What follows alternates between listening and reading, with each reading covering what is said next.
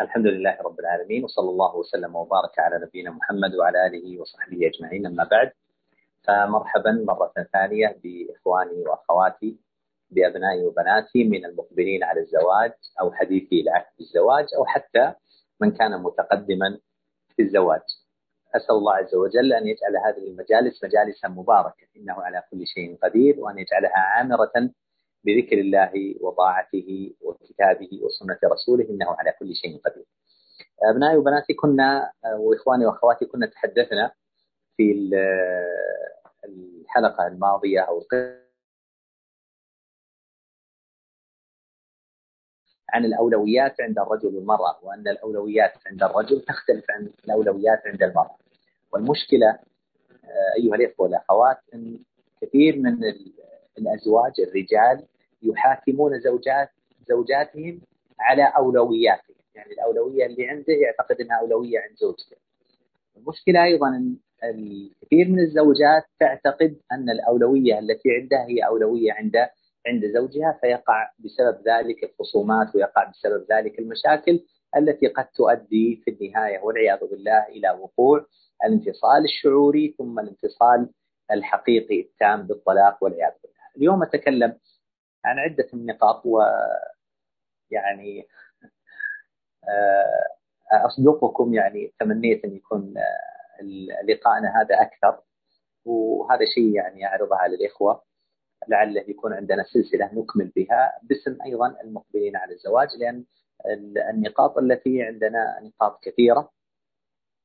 ولا أظن أننا نستطيع أن نستكملها مع أني أحاول جاهدا أن أسرع كل بكل ما أستطيع حتى ننهي يعني ننهي المحاور لكن ما لا يدرك كله لا يترك جله واسال الله عز وجل أن يبارك وأن يعين وأن ييسر إنه على كل شيء قدير. اليوم أتكلم عن عدة محاور المحور الأول الذي أبدأ به المعايير الصحيحة للنجاح في الزواج. فهمنا للمعايير الصحيحة للنجاح في الزواج يجعلنا اولا نسعى للحصول عليها وثانيا أننا نكون في أمان من أن يتسرب إلينا المعايير الخاطئة للنجاح والسعادة في الزواج. لأن اليوم كثير من الناس عندهم معايير غير صحيحة. معايير باطلة لا تكاد تتحقق لذلك لا يمكن أن يسعد في زواجه ما دام أنه يعتقد أن المعيار الصحيح هي هذه المعايير الموهومة غير الحقيقية. فمن المعايير الموهومة غير الحقيقية التي يظنها كثير من الشباب والبنات أن الحياة الزوجية الناجحة الصحيحة السعيدة هي الخالية من من المشاكل. والسبب في هذا المعيار هو مواقع التواصل الاجتماعي في السبب الأول في ظني وتصوري ذلك أنهم يرون مشاهير التواصل الاجتماعي لا يرون إلا ماذا؟ إلا الجانب المضيء من حياتهم سواء كان ذكرا أو أنثى رجلا أو امرأة تجده يصور أحسن ما عنده أكله وشربه ولباسه وترفيهه وشرائه وسفره وحفلاته ومناسباته فلا يرى من حياتهم إلا هذا الجانب الذي يتقصد أي مشهور أو مشهورة أن يسلطوا الضوء عليه من حياته. فيظن كثير من الشباب والبنات لقلة خبرتهم وتجربتهم إن هذه هي الحياة الزوجية. فقط. حينما يتزوج الشاب تزوج الشابة أو البنت يصدمون بالواقع. ويقولون حينما يرون حقيقة الزواج ويعتقدون أن هذاك هو المعيار الصحيح للنجاح والسعادة يقولون نحن إذا غير سعيدين. تفاجأنا بالمسؤولية. أنا مسؤول عن نفسي مسؤول عن بيتي ومسؤول عن الطرف الآخر ومسؤول عن العيال ومسؤول عدة مسؤوليات. وين اللي أنا أشوفه؟ لا أنا سأبحث عن شريك آخر يحقق لي ماذا؟ يحقق لي ما أشاهده في مثل هذه المواقع من التواصل الاجتماعي. والصحيح يا أبنائي وبناتي أن أولئك المشهورين والمشهورات في مواقع التواصل الاجتماعي إنما يفتحون كاميرا الجوال لما هو مضيء من حياتهم فقط. لا يمكن أي عاقل إذا جت مشكلة بينه وبين زوجة أو زوجته أنه بيفتح كاميرا الجوال ويقول اطلعوا على المشاكل اطلعوا على المسؤوليات. اطلعوا على الأزمات اطلعوا على الأعباء اطلعوا على العقبات والحواجز التي في حياتنا هذا لا يمكن. لذلك لابد أن نعرف أن ربط الحياة الزوجية بعدم حصول المشاكل أن هذا غير صحيح. ولو كانت هناك أسرة لا تقع فيها المشاكل لكانت أسرة النبي صلى الله عليه وسلم وزوجاته وهذا لم يحدث. فكيف بنا؟ ونحن أقل أقل أقل بكثير من أسرة النبي صلى الله عليه وسلم وزوجاته. المعيار الثاني مما يخطئ فيه كثير من الأزواج رجلا كان أو امرأة أنهم يعتقدون أن السعادة والنجاح في الحياة الزوجية هي السيطرة على الطرف الآخر. أن يكون مسيطر طول الوقت. مسيطر على قراراته مسيطر على أفكاره مسيطر على أفعاله مسيطر على سلوكياته مسيطر على اهتماماته مسيطر على أهدافه مسيطر على وسائله. حتى أنه يكاد يجعل الطرف الآخر نسخة مكررة منه وليس فقط ذلك بل مسيرة. مكررة ومسيرة. ليس له أي اختيار وليس له أي آه، رأي في هذه الأسرة وفي هذه الحياة الزوجية. ولا شك أن هذا غير صحيح. وليست هذه السعادة الزوجية وليس وليس هذا هو النجاح الزوجي. النبي صلى الله عليه وسلم كان يعطي زوجاته الخيار عليه الصلاة والسلام. بأبي هو وأمي عليه الصلاة والسلام. يأتي ويشاور خديجة يأتي ويشاور عائشة تحبين أن تنظري أو ما تحبين؟ الأمر راجع لك. النبي صلى الله عليه وسلم تأتيه أم سلمة وتشير عليه أن يفعل كذا وكذا مع الصحابة فيخرج ويفعل. النبي صلى الله عليه وسلم ما تشير عليه زوجته. كنا زوجات النبي صلى الله عليه وسلم يتخاصمن أمامه عليه الصلاة والسلام وكان أحيانا يؤثر ألا يتدخل عليه الصلاة والسلام. المقصود أن الحياة الزوجية والسعادة فيها والنجاح لا يعني السيطرة على على الطرف الآخر. إذا ما المفهوم الصحيح أو ما المعايير الصحيحة أن حتى نشعر أن سعيدين أو ناجحين في في حياتنا الزوجية؟ المعيار الصحيح والمعايير الصحيحة للنجاح والسعادة في الحياة الزوجية أول معيار هو أداء الواجبات والمطالبة بالحقوق أن الإنسان يؤدي الواجبات ويحصل على حقوقه إذا الإنسان أدى الواجب الذي عليه وحصل على الحقوق التي له سيكون من أسعد الناس. في بيته إذا حصل ذلك حتى في عمله إذا حصل ذلك مع إخوانه وأخواته إذا حصل ذلك مع والديه. أن الإنسان يؤدي الواجب الذي عليه ويحصل الحقوق التي له. حينها سيشعر الإنسان بالسعادة وسيحصل النجاح. من المفاهيم الصحيحة للسعادة الزوجية القبول للطرف الآخر والرضا به عموما وإجمالا. لا يمكن يا أبنائي وبناتي وإخواني وأخواتي أنك ستجد شخص مطابق لك تماما. لا يمكن ذلك. لكن النبي صلى الله عليه وسلم علمنا القبول بالإجمال بالعموم وأن يتغاضى الإنسان عن الفروقات الطبيعية بين كل شخصين. يقول النبي صلى الله عليه وسلم لا يفرق مؤمن مؤمنة إن سخط منها خلقا رضي منها آخر. ولا تفرق مؤمنة مؤمن إن سخطت منه خلقا رضيت منه آخر.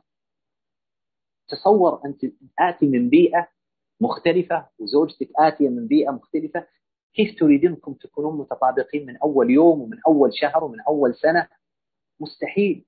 لابد أن يكون هناك نوع من القبول للطرف الآخر ونوع من محاولة ماذا؟ التقارب. بحيث أن الإنسان يحاول أن يفعل ما يحبه الطرف الآخر ويحاول أن يطلب ما يحبه من الطرف الآخر. بالكلمة الطيبة بالابتسامة بالهدية بالنفس الطيبة إلى غير ذلك من الوسائل التي لعل الله عز وجل أن ييسر. من المفاهيم الصحيحة للسعادة والنجاح في الحياة الزوجية يا أبنائي وبناتي وإخواني وأخواتي أن نعلم أن عقد الزواج ليس عقد تملك وإنما هو عقد مشاركة. الزوج حينما يخطب الزوجة يطلب منها أن تشارك في حياته والزوجة حينما توافق توافق أن الزوج يشاركها في حياتها.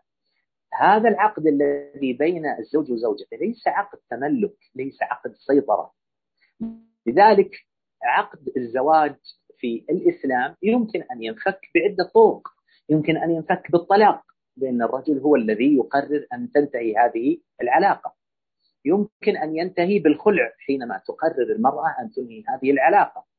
قد ينتهي بالفسخ حينما يقرر القاضي إنهاء هذه العلاقة. إذا لو كان الزواج عقد تملك ما انفك هذا الزواج إلا برضا الطرف الآخر وهذا غير صحيح. يمكن أن المرأة تفك الزواج بدون طرف رضا الطرف الآخر. ممكن الزوج يفك هذا الارتباط بدون رضا الطرف الآخر لأنه عقد شراكة مشاركة وعقد الشراكة والمشاركة لا يمكن أن يتم إلا بموافقة الطرفين. وهذا هو الذي يجعل الزوجة تتنبه إلى أن زوجها ليس ملكا لها وأن الزوج يفهم ويعرف أن زوجته ليست ملكا له. زوجته عندها علاقات مع والديها وإخوانها عندها علاقات متعلقة أحيانا بالعمل عندها علاقات متعلقة بمالها بشركاتها بمؤسساتها قد تكون المرأة تاجرة. هو لا يحق له لا شرعا ولا عرفا أن يتملك هذه المرأة. وأيضا المرأة تعلم أنها حينما تزوجت هذا الرجل لم تتملك هذا الرجل. الرجل له والدان له إخوة له أخوات له أصحاب عنده عمل عنده تجارة عنده مال. إلى غير ذلك فحينما يحصل عقد الزواج هو عقد مشاركة. إذا عرفنا أنه عقد مشاركة لابد أن نفهم الذي يليه وأن الرجل له خصوصيته وأن المرأة لها خصوصيتها وهناك أمور مشتركة. الأمور الخاصة بكل واحد منهما ليس فيها إلا العرض. اعرض ولا تفرض. فقط. كل ما ترى أنه مناسب في وجهة نظرك لكن لا تفرضها على الطرف الآخر. زوجتك عندها شركة عندها صفقة قالت لك يا فلان وش رأيك؟ أدخل في الصفقة الفلانية. عندها بيت تريد أن تبيعه. جاءها آه، سعر ترى أنه مناسب. فزوجها يقول والله أنا لا أرى أنه مناسب. وهي أصرت إلا أن تبيعه. هذا شيء خاص بها. لا يصح للزوج أن يتدخل في ذلك لأنه في النهاية هذا شيء يخص الزوجة هناك أشياء تخص الزوج فيما يتعلق أحيانا بعلاقته بوالديه. أمور خاصة تماما. أمة طلبت منه أنه يذهب بها للمستشفى. طلبت منه أن يذهب بها إلى التسوق. طلبت منه أمه أن يقوم بالترفيه لها. هذا شيء يخص الزوج. الزوجة قد تطرح رأيها وتقول له يا فلان أنا ما أرى أن أمك تروح لهذا المستشفى. هناك مستشفى أفضل أو هناك موعد أفضل أو أنا أرى كذا وكذا. تعرض عليه إن وافق فالحمد لله ما وافق ليس لها أن تفرض عليه ما هو خاص به وليس له أن يفرض عليها ما هو خاص بها. بقي عندنا الأمور المشتركة. الأمور المشتركة فيما يتعلق بالأسرة. الأمور المشتركة الأصل فيها التشاور. مثل ما كان النبي صلى الله عليه وسلم يعرض على زوجاته ومثل ما أم سلمة لما شاورها النبي صلى الله عليه وسلم عرضت عليه وقبل النبي صلى الله عليه وسلم بكلامها عليه الصلاة والسلام. فالأصل أن يكون الأمر بين الزوجين بالتفاهم والتراضي. لكن لنفرض أن حدث أن رأي الزوج ورأي الزوجة فيما يتعلق بالأسرة لم يكن متطابقا ولم يستطيعوا أن يصلوا يعني لحل مرضي جميع الأطراف. ما الحل هنا؟ الحل هنا أن يأتي دور القوامة الرجل. قيادة الرجل إدارة الرجل للبيت. تماما مثل ماذا؟ مثل المدير في العمل. مدير في العمل يشاور من تحته من الموظفين يقول اليوم عندنا كذا وش رأيك؟ وش رأيك يا فلان؟ وش رأيك فلان؟ يشيرون عليه ثم هو يقرر. حينما يقرر قد لا يكون كل الأطراف وكل الموظفين موافقين ولا يلزم ولا يمكن أن تمشي الحياة بموافقة جميع أطراف المنظومة الاجتماعية. يبدون رأيهم وفي النهاية الذي يقرر والكلمة الأخيرة لقائد هذه المنظومة. قائد هذه المنظومة شرعا وقدرا هو الزوج. قال الله عز وجل الرجال قوامون على النساء بما فضل الله به بعضهم على بعض وبما أنفقوا من أموالهم. القوامة التي جعلها الله عز وجل الإدارة وحق إدارة البيت جعلها الله عز وجل للزوج لسببين. الأول سبب الغريزي الفطري الخلقي التكويني الذي خلق الله عز وجل عليه الرجل. بما فضل الله به بعضهم على بعض.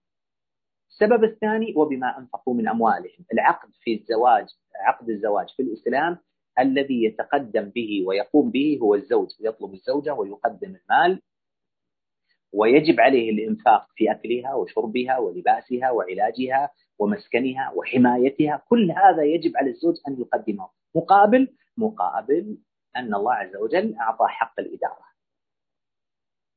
فإذا عرفنا هذا زالت كثير من المشاكل التي التي تقع بين الزوجين. المعيار الأخير الذي أختم به فيما يتعلق بالحياة الزوجية السعيدة والنجاح في الزواج ملازمة أمر الله وأمر رسوله صلى الله عليه وسلم يقول الله عز وجل ومن يتق الله يجعل له مخرجا ويرزقه من حيث لا يحتسب ومن يتق الله يجعل له من أمره يسرا ومن يتق الله يكفر عنه سيئاته ويعظم له أجرا. من عمل صالحا من ذكر أو أنثى وهو مؤمن فلنحيينه حياة طيبة ولنجزينهم أجرهم بأحسن ما كانوا يعملون. ويقول النبي صلى الله عليه وسلم لقد كان لكم في رسول الله أسوة حسنة لمن كان يرجو الله واليوم الآخر.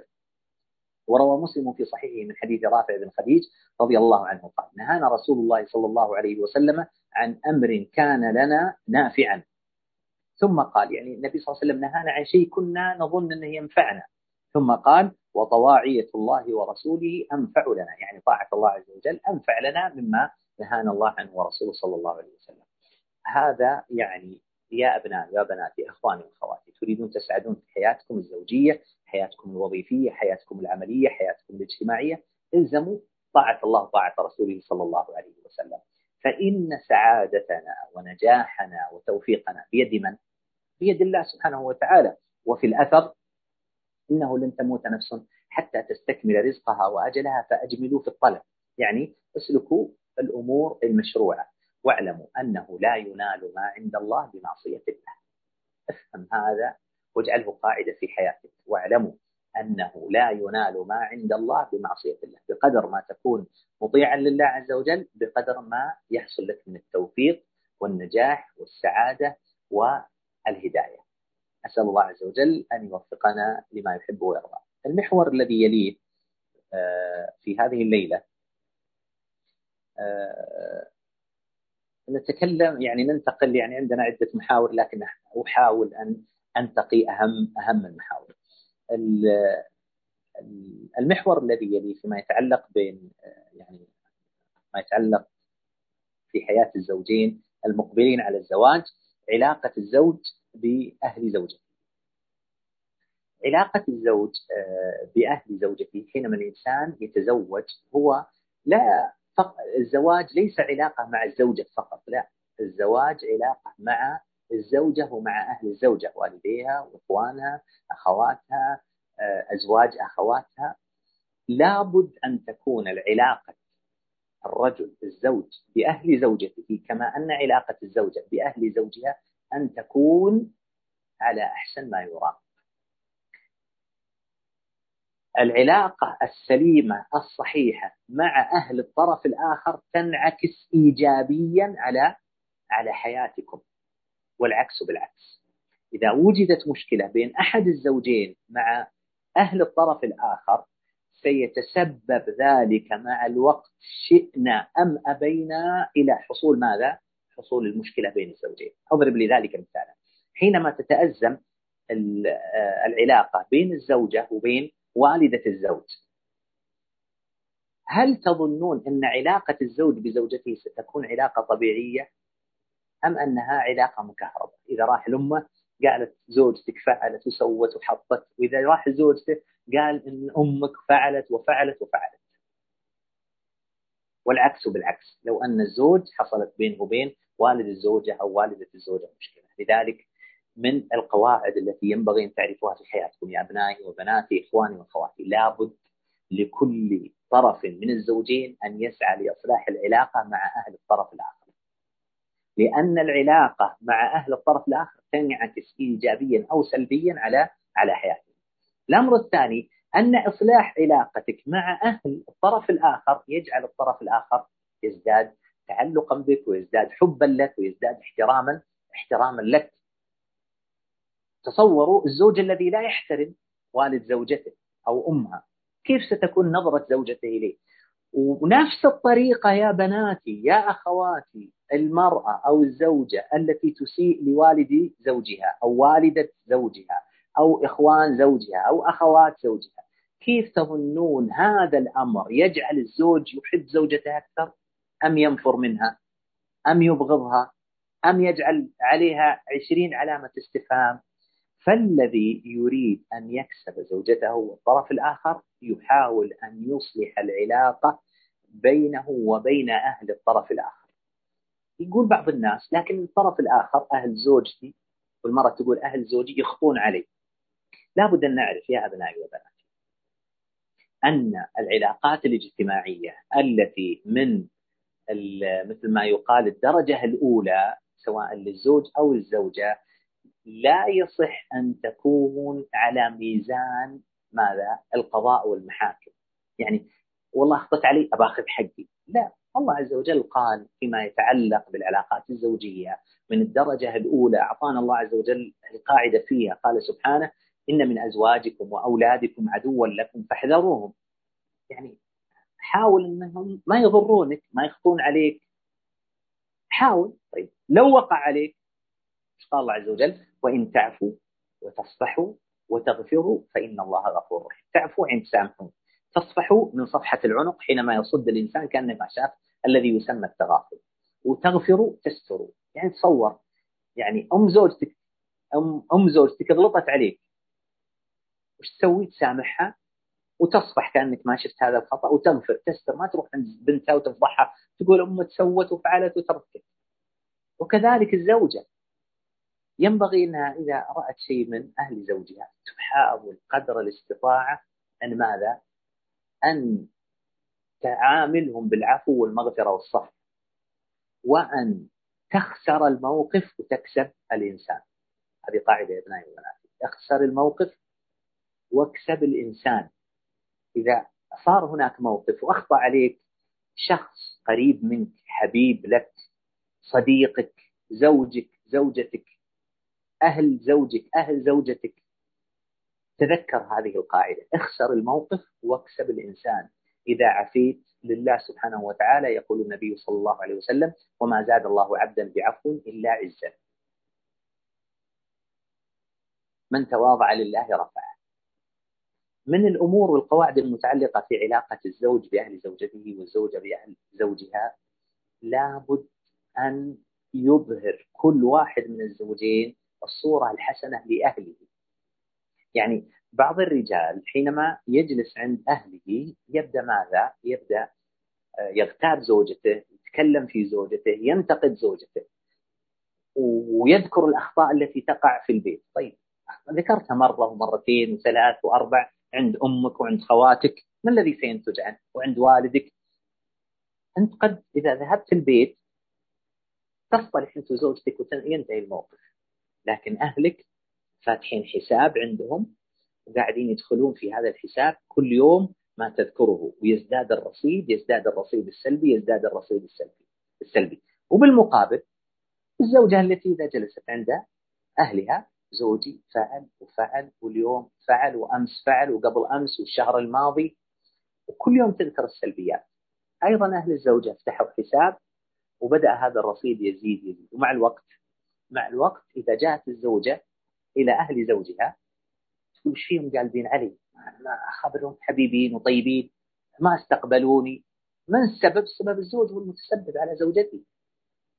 والزوج لما يروح العمة والد زوجته وأيضا حماته فإذا بهم لا يقابلونه كالمعتاد بالابتسامة والفرح والسرور والاحترام والتقدير يستغرب ما لهم السبب الزوجة حضرت الزوجة اللي أفسدت ما بينهم هذا من النميمة هذا من الغيبة التي حرمها الله عز وجل بين كل مسلمين. فما بالك بالزوجين؟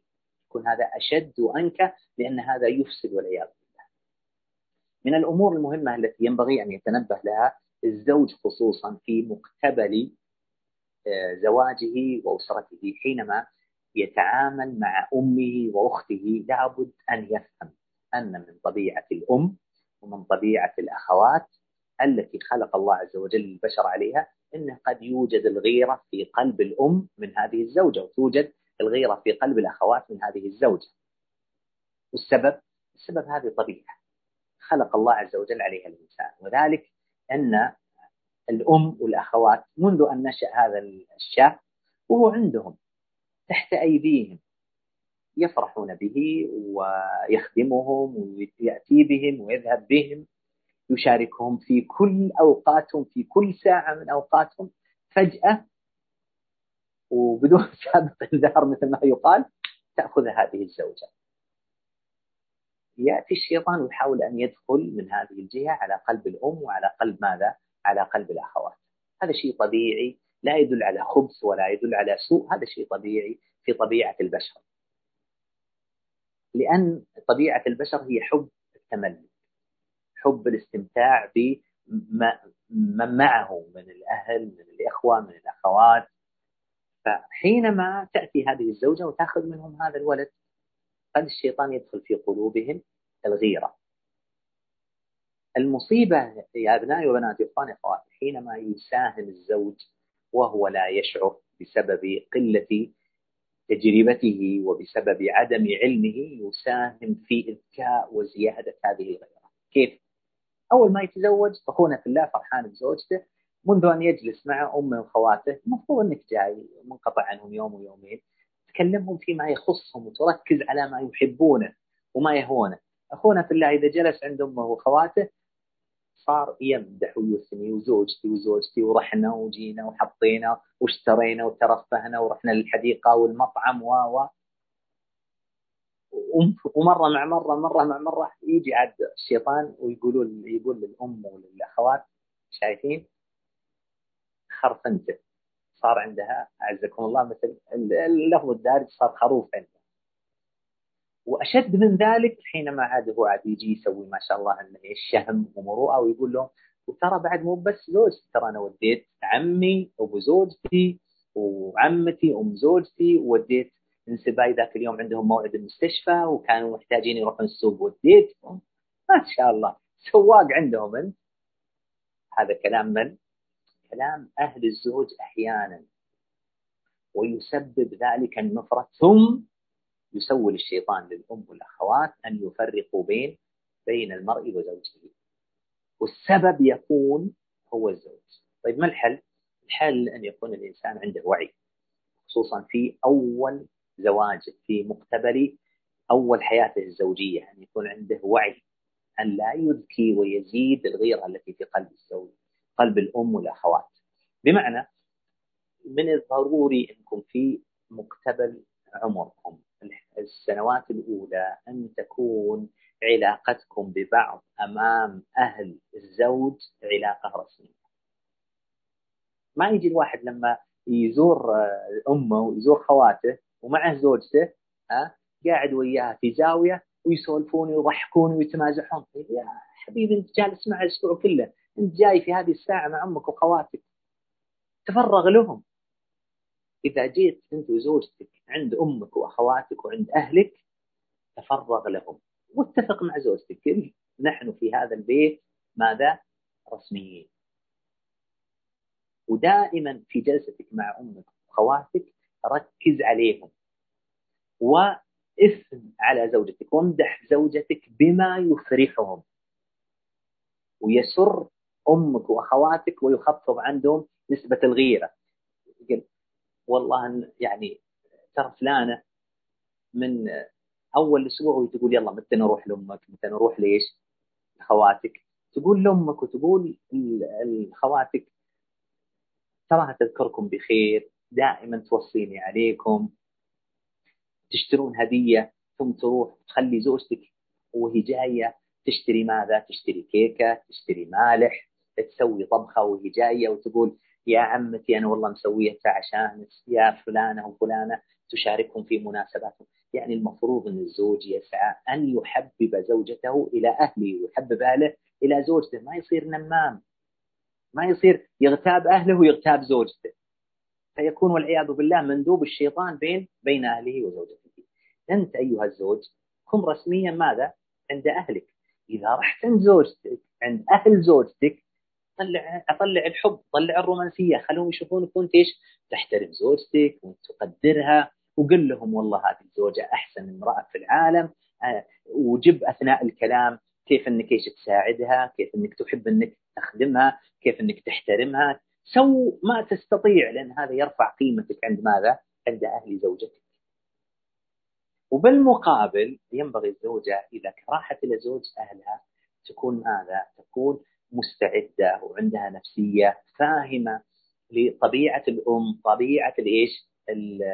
الأخوات بمعنى أنها حينما ها وشلون فلان فتنسب الخير لهم تقول ما دام إنه جاي منكم وش بشوف؟ ما بشوف إلا الخير ولله الحمد. تربيتك يا عمتي، تربيتك يا عم يكفي إن هذول خواتك. تعطيهم من الكلام ما يجعلهم يحبونها وتحبهم، كذلك الزوج إذا راح إلى أهل زوجته يعطيهم من الكلام ما يعينهم على أنهم يتقبلونه، أنهم يحبونه.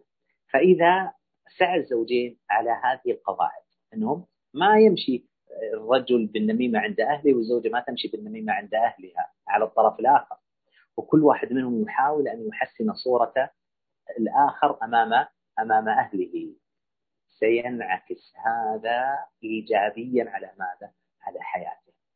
الزوج يزداد محبة لأهل زوجته واحتراما لهم والزوجة بسبب ذلك ستحبه أكثر وأكثر. والزوجة ستزداد محبة واحتراما في قلوب أهله وستحب أهله أكثر أكثر وأهله يحبونها أكثر وأكثر يا أبنائي ويا بناتي وإخواني وأخواتي رأيت كثير من مشاكل الطلاق التي وقعت بين الزوجين لم يكن بسبب عدم توافقهم. كانوا يحبون بعض متوافقين. وبل يكاد يعشق أحدهما الآخر. لكن بسبب الإساءات التي وقعت من الزوج في علاقته علاقته مع أهل زوجته أو علاقة زوجته مع أهله وكذلك العكس بالعكس أدى ذلك إلى الطلاق وإلى وإلى الفراق والعياذ بالله. آه، بقي عندنا ما يقارب من آه، سبع آه، سبع دقائق قبل أن نأخذ قبل أن نأخذ الأسئلة. لعلي أتكلم يعني فيما بقي من السبع دقائق عندنا موضوعين موضوع الحب والرومانسية والموضوع الآخر موضوع المشاكل الزوجية والحوار الناجح المشاكل الزوجية والحوار الناجح للمقبلين على الزواج تحتاج هذا وتحتاج يعني والله أعلم إلى حلقة خاصة يمكن أن إن شاء الله تعالى نرتبها ونواصل ونقول آه، رسائل للمقبلين على الزواج ما يتعلق بحل المشاكل يحتاج حلقة والحوار الناجح يحتاج حلقة. أسأل الله عز وجل يوفقنا لما يحب ويرضى. وبالمناسبة هناك دورة عقدتها في جمعية دار البر جزاهم الله خيرا بعنوان آه، دورة تدريبية في آه، نحو أسرة سعيدة نحو أسرة سعيدة ولعل الإخوة والأخوات القائمين على هذه المحاضرة أن يتحفونها جميعا آه، بإرسال الرابط سواء الآن أو في يعني عبر الجروبات التي تصلكم الدعوة من خلالها وعبر مواقع التواصل الاجتماعي. آه، ما يتعلق بالحب. هذه الكلمة وهي الحب شوهت تشويها يعني عظيما. وهو أن الحب صار اليوم مربوط بالعلاقة الحميمية الجنس المربوط بالفراش صار الحب للأسف بسبب وسائل الإعلام القديمة التقليدية أو الحديثة مربوط بذلك الأغاني والمسلسلات والكليبات آه، امرأة شبه عارية تتكلم بألفاظ الحب وتغني بالحب ويخرجون الرجل آه، الجميل عاري الصدر وكلها إيحاءات للجنس. الرجل يغني وحوله البنات الجميلات أو بنت جميلة شبه العاريات والألوان الحمراء والقلوب وال إلى غير ذلك كلهم يختزلون الحب في العلاقة الجنسية. والحب بين الزوجين أعظم وأشرف من ذلك. قال الله عز وجل هو الذي خلق لكم من أنفسكم أزواجا لتسكنوا إليها وجعل بينكم مودة ورحمة. المودة هي الحب وال الإفضاء بالحب عمل الحب تقديم الحب على شكل أفعال والألفاظ والحاظ الحب اللفظ الحب اللفظ الحب اللفظ الحب اللحظ الحب الأفعال. هذا هو معنى الود. الود أن توصل للمحبوب حبك. حينما يقولون فلان ودود. يعني يوصل حبه للناس. يوصل حبه لمن حوله. وجعل بينكم مودة ورحمة. العلاقة الزوجية غاية العلاقة الزوجية أقصى الغاية أقصى العلاقة الزوجية هي التي تتكون من المودة والرحمة. الحب وبذل الحب والرحمة بين بين الزوجين. آه، قبل فترة كنت رأيت أحد الناس يقول إنه ما في حب بين الزوجين وأن بمجرد الزواج ينتهي الحب وأن الذي بين الزوجين هو المودة وهذا لا شك أنه مخالف لشرع الله عز وجل ومخالف لكتاب الله وسنة النبي صلى الله عليه وسلم. وهذا يدل على أن كثير من هؤلاء اللي يسمون المستشارين الشرعيين أنه ما يفقه إلا ما يردده الغربيون. يسمع كلمة يمكن هذا مفكر غربي قالها باللغة الأجنبية قام وترجمها وجاء ويتبجح بها.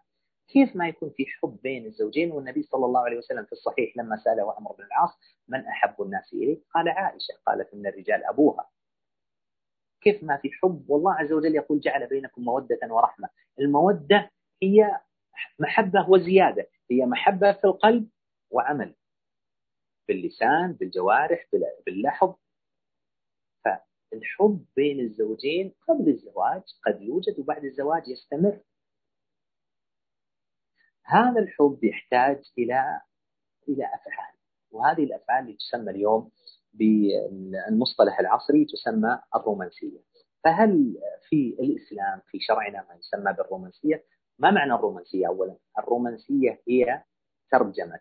المشاعر مشاعر الحب القلبية إلى أفعال بالجوارح. هذا معنى الرومانسية. عندك حب في قلبك تجاه زوجتك ترجمه إلى أفعال. ترجمة الحب إلى أفعال هذا الذي يسمى الرومانسية. يعني الإنسان يكون رومانسي معناه يكون ودود. جعل بينكم مودة ورحمة. بس هذا هو الاصطلاح الجديد اللي هو الرومانسية.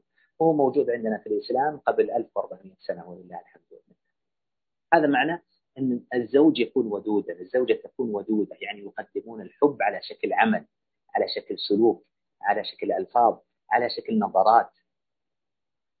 طيب تعالوا إلى شيء من رومانسية النبي صلى الله عليه وسلم إن صح التعبير. النبي صلى الله عليه وسلم كان ودودا مع زوجاته بأبيه وأمه عليه الصلاة والسلام. من ذلك أن النبي صلى الله عليه وسلم كان يشرب من الموضع الذي تشرب منه زوجته. يعني خذت الكأس وشربت بعض الناس يستقذر إنه يشرب شيء عجيب يعني زوجتك كيف تستقذر وأنت ماذا؟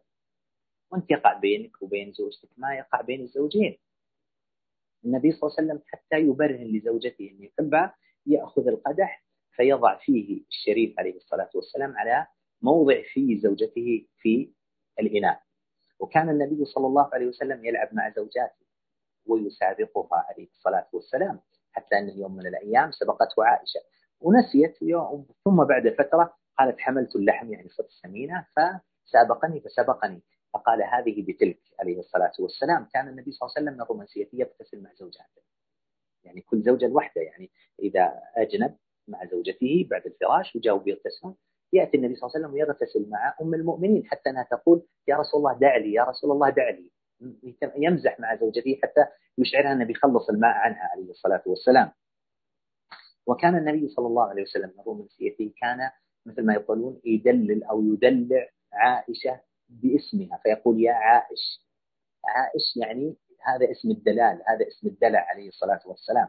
وكان النبي صلى الله عليه وسلم يشاركها اللعب ويرسل ويسرب إليها صويحباته وكان النبي صلى الله عليه وسلم يسألها وش هاللعبة؟ لما رأى النبي صلى الله عليه وسلم فرسا له أجنحة. فرس له أجنحة. قالت أما علمت أن سليمان كان عنده فرس له أجنحة؟ فضحك النبي عليه الصلاة والسلام. كان النبي صلى الله عليه وسلم يقوم منسيته يخرج زوجته للترفيه. يقول الأحباش يلعبون في المسجد تحبين أن تنظري إليهم قالت نعم يا رسول الله. فخرج النبي صلى الله عليه وسلم وجعلها من ورائه يسترها وكانت قد وضعت ماذا؟ وضعت ذقنها على كتف النبي صلى الله عليه وسلم. ويقول ها اكتفيتي؟ تقول لا. اكتفيتي؟ تقول لا. وش تقول رضي الله عنها؟ تقول أنا مكتفية بس أبغى الزوجات الأخريات يعلمن مقدار حب النبي صلى الله عليه وسلم لها عليه الصلاة والسلام. وكان النبي صلى الله عليه وسلم من رومانسيته يصرف باسمها. يقول النبي صلى الله عليه وسلم كنت لك كأبي زرع لأم زرع. وهي قصة طويلة.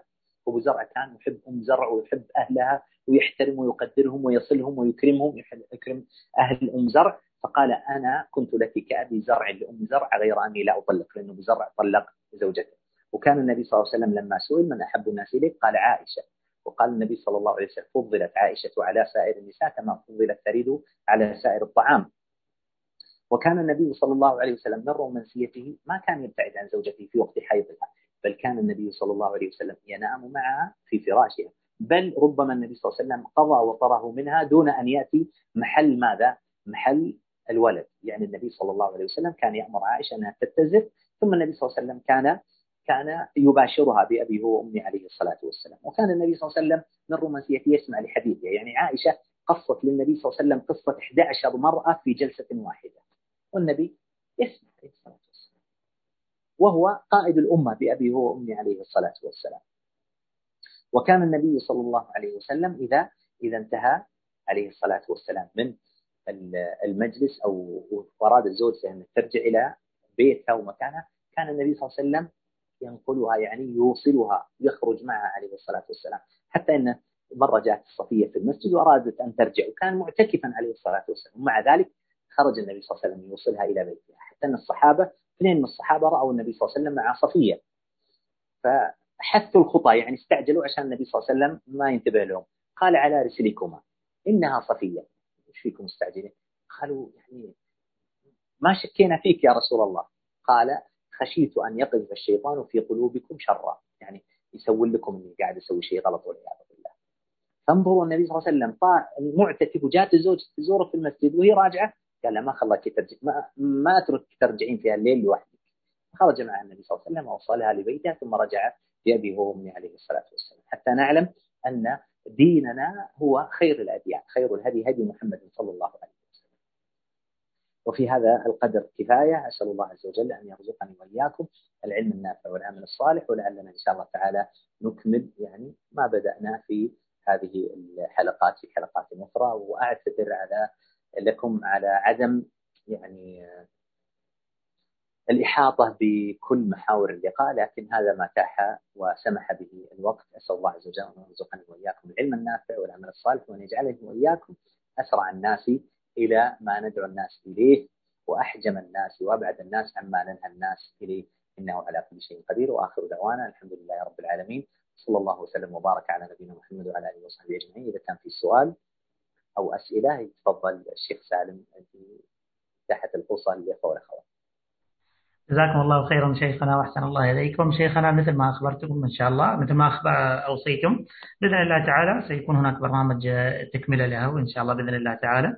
وسيتم يكون عنوان إن شاء الله وصايا إيه؟ الزواج الجزء الثالث والجزء الرابع. طيب إن شاء الله شيخنا سيتم الإعلان عن المواعيد بإذن الله تعالى في قناة الملتقى على التليجرام بإذن الله تعالى. إن شاء الله. حفظكم الله ورعاكم. نأخذ بعض الأسئلة الشفهية. الأخ عبد الشكور الحسن. الأخ عبد الشكور. من أراد أن يسأل سؤال شفهي يرفع إشارة رفع اليد. أيضا الأخ داود أحدكم ما يفتح الميكروفون. من أمس ما جت معنا كيف شيخنا؟ أقول أمس كان في إشكالية في الأسئلة المباشرة. اي ما أعرف. آه، يمكن هم يواجهون بعض. لأن السلام عليكم. تفضل أخي داود. السلام ورحمة الله وبركاته. حياكم الله وبياكم أهلا وسهلا. معكم معكم داوود بوسيري القرنيني من نيجيريا من دولة نيجيريا. حياك الله وطالبكم ومحبكم احسن الله إليكم شيخنا. أحبك الله الذي أحببتني لأجله. آمين يا شيخنا. آه آه هذه آه محاضرة آه مفيدة جدا كسابقها. جزاكم الله خير الجزاء.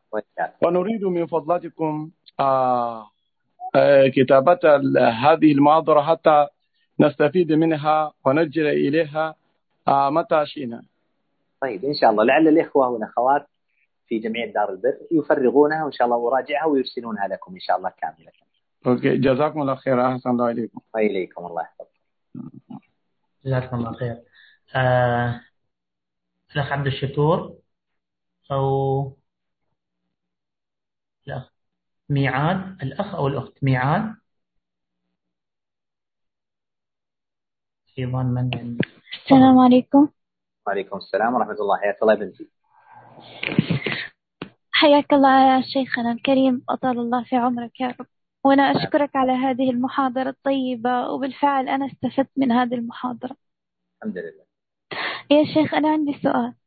تفضل يا بنتي. آه يا شيخ معلش هو سؤال شوية يعني.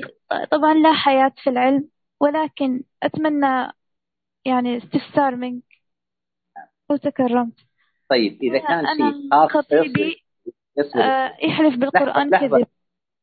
لحظة يا إذا كان ترين أنه يعني شيء يخصك خذي رقمي من الإخوة يرسلونه لك بإذن الله تعالى. ها؟ أفضل من يعني إنك تسأليني على العموم. إيش رأيك؟ لا يا شيخ عادي. بس أنا سؤال يعني مش يعني قد كذا. يا- لكن طيب. أنا خطيبي يعني إحنا عاقدين قراننا قريب أوشكنا على الزواج. لكن هو عنده مشكلة إنه دائما يحلف بالقرآن يمسك القرآن ويحلف ومش ما يبي ينفذ الكلام يعني يحلف بالقرآن كذب يعني هو يحلف على شيء ماضي ولا شيء مستقبل؟ يقول شيء سأفعل هذا مستقبل سأفعل وأفعل ويحلف يعني يحلف. ولا يفعل. العظيم ولا يفعل. طيب. ماذا تنصحني به؟ اللي ينصحه اولا أنه ما يحلف على القرآن لأن الحلف على القرآن ما كان النبي صلى الله عليه وسلم والصحابة يفعلونه. يعني شيء يحلفني يقول لي أنا ما ب... ما بأخونك ما أبغى بس أنا أكتشف بالحقيقة إنه يفعل. ولكن آه، يعني أنا اكتشفت فعلا وأثبت هذا الشيء له. نعم. آه مثل ما قلت بنتي هذا الأمور تحتاج إلى تفصيل. الأفضل أن يكون الاتصال بيني وبينك إن شاء الله تعالى في. ممكن رقمك عشان أقدر أسألك فمعلش مداخلتي هذه ممكن. ممكن إن والرقم. موجود ومعلن. يرسله ارساله لكم على خاص إن شاء الله. إن شاء الله. يرسل يرسل للجميع. أنا ما عندي مشكلة ويكون الجواب إن شاء الله تعالى على الواتساب بإذن الله تعالى. وإذا كان يحتاج اتصال بعد رؤيتي لرساله الواتساب أجيب إن شاء الله بالاتصال. تمام جزاك الله خير يا شيخ. أنا أطال حياك الله. في عمرك يا رب. يا سلام. جزاكم الله خيرا. آه، أيضا نأخذ سؤال شفهي. الأخت آه، عائشة. أخت عائشة. آه السلام عليكم ورحمة الله وبركاته يا شيخ. حياك حياك الله. الله وبركاته. حياك الله يا بنتي. آه شي شيخ عندي سؤال. أنا بنت آه آه ما ما تزوجت حتى الآن. آه عمري 23 سنة. الله يرزقك. آه. المبارك والذريه الطيبه والسامعين والمشاهدين اجمعين آمين. آه آه، جاءني آه جاءني يعني آه الرجال يخطبونني. طيب. آه كثير ولكن آه أبي أسألك شيء. يعني آه عندي سؤال في فراق السن. وش آه يعني السن الأفضل للزواج؟ يعني آه الفراق السني بين الرجل والمرأة. إذا هم يريدون الزواج والاستمرار مع بعض. شو رأيك عن هذا الشيء؟ لأنك عندك يعني خبرة عندك يعني سبحان الله عندك علم كثير. نعم. الفارق السن ليس مانعا من الزواج. النبي صلى الله عليه وسلم أعطانا المعيار الصحيح وليس بعد كلام النبي صلى الله عليه وسلم كلام لقبول الزوجة. يقول النبي صلى الله عليه وسلم في قبول الزوجة وقبول الزوجة إذا قبول الز- الزوجة لزوجها إذا أتاكم من ترضون دينه وخلقه فزوجوه. ويقول النبي صلى الله عليه وسلم كما في صحيح البخاري ومسلم تنكح المرأة لأربع لدينها ولجمالها ولحسبها. ولمالها فاظفر بذات الدين تربت يداك المعيار الصحيح هو الدين. النبي صلى الله عليه وسلم تزوج أم المؤمنين عائشة وكانت صغيرة وكان الفرق بينها وبين النبي صلى الله عليه وسلم ما يقارب من تقريبا 30 سنة بين ومع ذلك كان من أنجح الزواجات. النبي صلى الله عليه وسلم تزوج الصغيرة عائشة وتزوج الأكبر منه خديجة. يعني كان سنه لما يتزوجها في بعض الروايات أنه كان سن النبي صلى الله عليه وسلم 25 سنة وكان سن خديجة ذاك الوقت قد بلغت الأربعين أو قاربت الأربعين إذا أتاكم من ترضون دينه وخلقه فزوجوه إذا كان الإنسان عنده خلق وعنده دين وكان كفءا والزوجة كانت كذلك ففارق السن لا يمنع الزواج بين بين الرجل وبين وبين المرأة. جزاكم الله خيرا شيخنا آه، وياك. أيضا هنا سؤال من الأخت مها أخت مها ممكن تفتحين الميكروفون.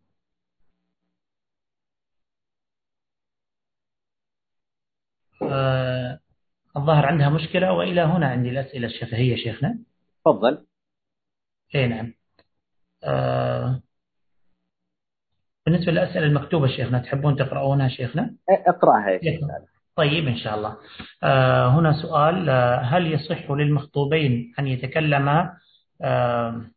آه أو ما ما حدود التكلم بين بين المخطوبين شيخنا بعد نعم. العقد بعد العقد هي زوجته وهو زوجها لكن إذا بينهم اتفاق على عدم وقوع يعني الدخول إلا بعد يعني إلا في وقت محدد مع أهل زوجته فينبغي أنهم يحترمون يحترمون هذا الوعد الذي بينهم.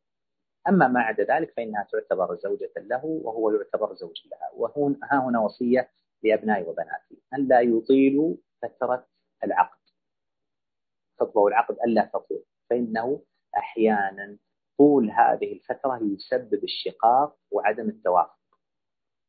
يحاولون أن تكون فترة غير يعني قصيرة وغير طويلة وإنما تكون متوسطة حتى لا يتسبب ذلك في الفراق أو الشقاق بينهما والمشاكل بينهما بسبب البعد وبسبب عدم القرب حتى كل واحد منهم يتعرف على الآخر أكثر وأكثر فأنا أوصي أبنائي وبناتي ألا تطول فترة الخطبة التي بعد العقد بحيث أنهم يكلمون بعض أو أحيانا يقابلون بعض محضر الأهل. ألا تطول هذه الفترة حتى لا يكون ذلك سبب في وقوع الخلاف بينهم.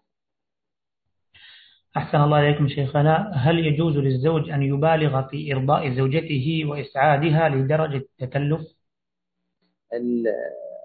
الله عز وجل يقول وما أنا من المتكلفين. كل شيء يزيد عن حده ينقلب إلى ضده ودائما خير الأمور أوسطها. وديننا وسط بين الغلو وبين الجفاء بين الإفراط وبين التفريط. آه، الإنسان الرجل يرضي زوجته بغير إفراط. وأيضا بغير تفريط. بعض الناس ما يهمل زوجته ولا يتهم زوجته هذا غير صحيح. وبعض الناس قد يسعى لإرضاء زوجته وهي تكون الغلطانة. أو هذا يساهم في إفساد أخلاقها سوء سلوكها وهي تكون ظالمة للناس ومع ذلك يقف معها. كل هذا ينبغي أن يكون إرضاء الزوج لزوجته وإرضاء الزوجة لزوجها في حدود الوسط في حدود المشروع في حدود ما يرضي الله سبحانه وتعالى. أحسن الله إليكم شيخنا. هل يصح من المرأة أن تطلب المساعدة من زوجها في أعمال البيت أو الأفضل أن تكتفي بالعمل وحدها خوفا من نفوره نفوره من البيت؟ بل الأفضل أن الزوج يبادر أولا ثانيا لا بأس أن المرأة تطلب لكن تطلب بطريقة الحب بطريقة التودد بطريقة العاطفة. مو بالقوة وإذا ما سوى بتزعل عليه تنفره وإنما تطلب منه بالطريقة اللائقة الطيبة لتجعله ينفذ. يعني تقول ترى المرأة بالمناسبة يا أبناء وبنات إخوان أخواتي ترى المرأة الزوجة تعرف تستطيع أن تصل إلى مفتاح زوجها. كل رجل في الدنيا له مفتاح.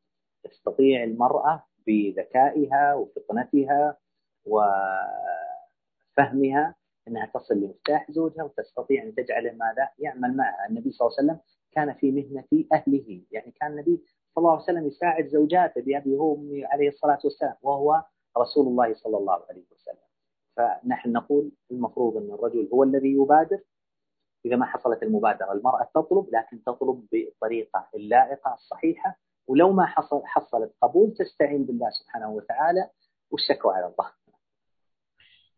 آه، شيخنا جزاكم الله خيرا. كانت طيب. هناك غيرة زائدة في عام في العام الأول من الزواج لكن بعدما كبر الأولاد وندمت عليها وندمت على ما فعلت فكيف أصحح الخطأ مع زوجي لكي يرضى عني؟ اللي فهمته أنها حصلت في مشكلة بينها وبين أهل زوجها يعني فيما فهمت بسبب غيرتها.